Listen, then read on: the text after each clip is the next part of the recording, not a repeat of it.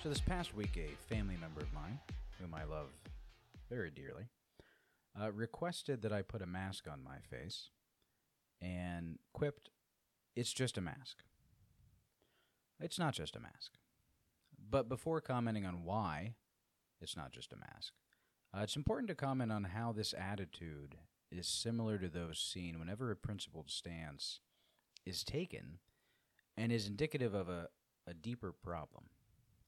It's extremely easy and convenient to minimize small daily activities such as putting on a mask uh, and chastise those who don't play along. It's not a big deal. You're making a big deal out of it. Indicating one is making life harder and more, you know, stressful when not completing your small, prescribed, insignificant task. But the exact opposite is true. Stress is born when one is not grounded by principle. It arises when one is not tethered to anything, but instead floats like a balloon in the wind of uncertainty. When one's actions are based not on a firm foundation of knowledge, but on cult like adherence to what politicians and influencers are shouting through megaphones. When no guiding principle exists and you run risk of cognitive dissonance, that is stressful. It's also not a very good way to make life decisions. It's not just a mask. Far from it. It's my expression of the hours of unbiased research conducted in an attempt to seek truth wherever it may lead me. It's a symbol of my ability to stand independent of any voice that tries to indoctrinate me through blind allegiance.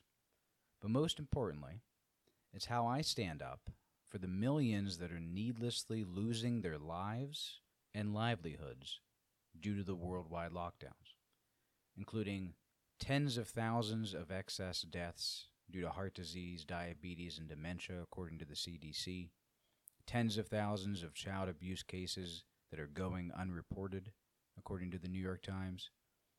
130 million people globally now at risk of starvation, according to the UN. 150 million people globally at risk of extreme poverty, according to the World Bank. Over 6,000 additional children under the age of five that are at risk of death per day, according to UNICEF. The 1.4 million estimated potential excess tuberculosis deaths worldwide, according to the New York Times. 385,000 excess malaria deaths, according to the New York Times. These are not people that are well off, these are the least well off among us.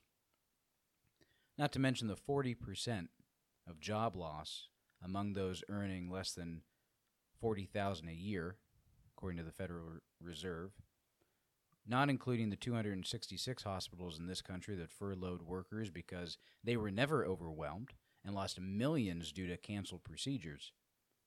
Procedures that were put in place and scheduled to save lives including tens of thousands of cancer screenings that went undone, the ramifications of which we'll see in years to come. So, my bare face is not some idle rebellion. It's not a self righteous stick it to the maniosis engaged in because my side told me to.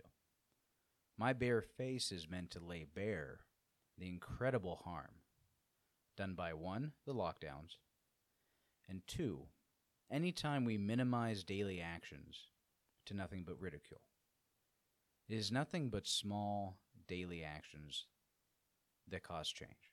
It is nothing but small daily actions that will save the people just mentioned. As Mises writes in Human Action, every action is always in perfect agreement with the scale of values or wants because these scales are nothing but an instrument for the interpretation of a man's acting.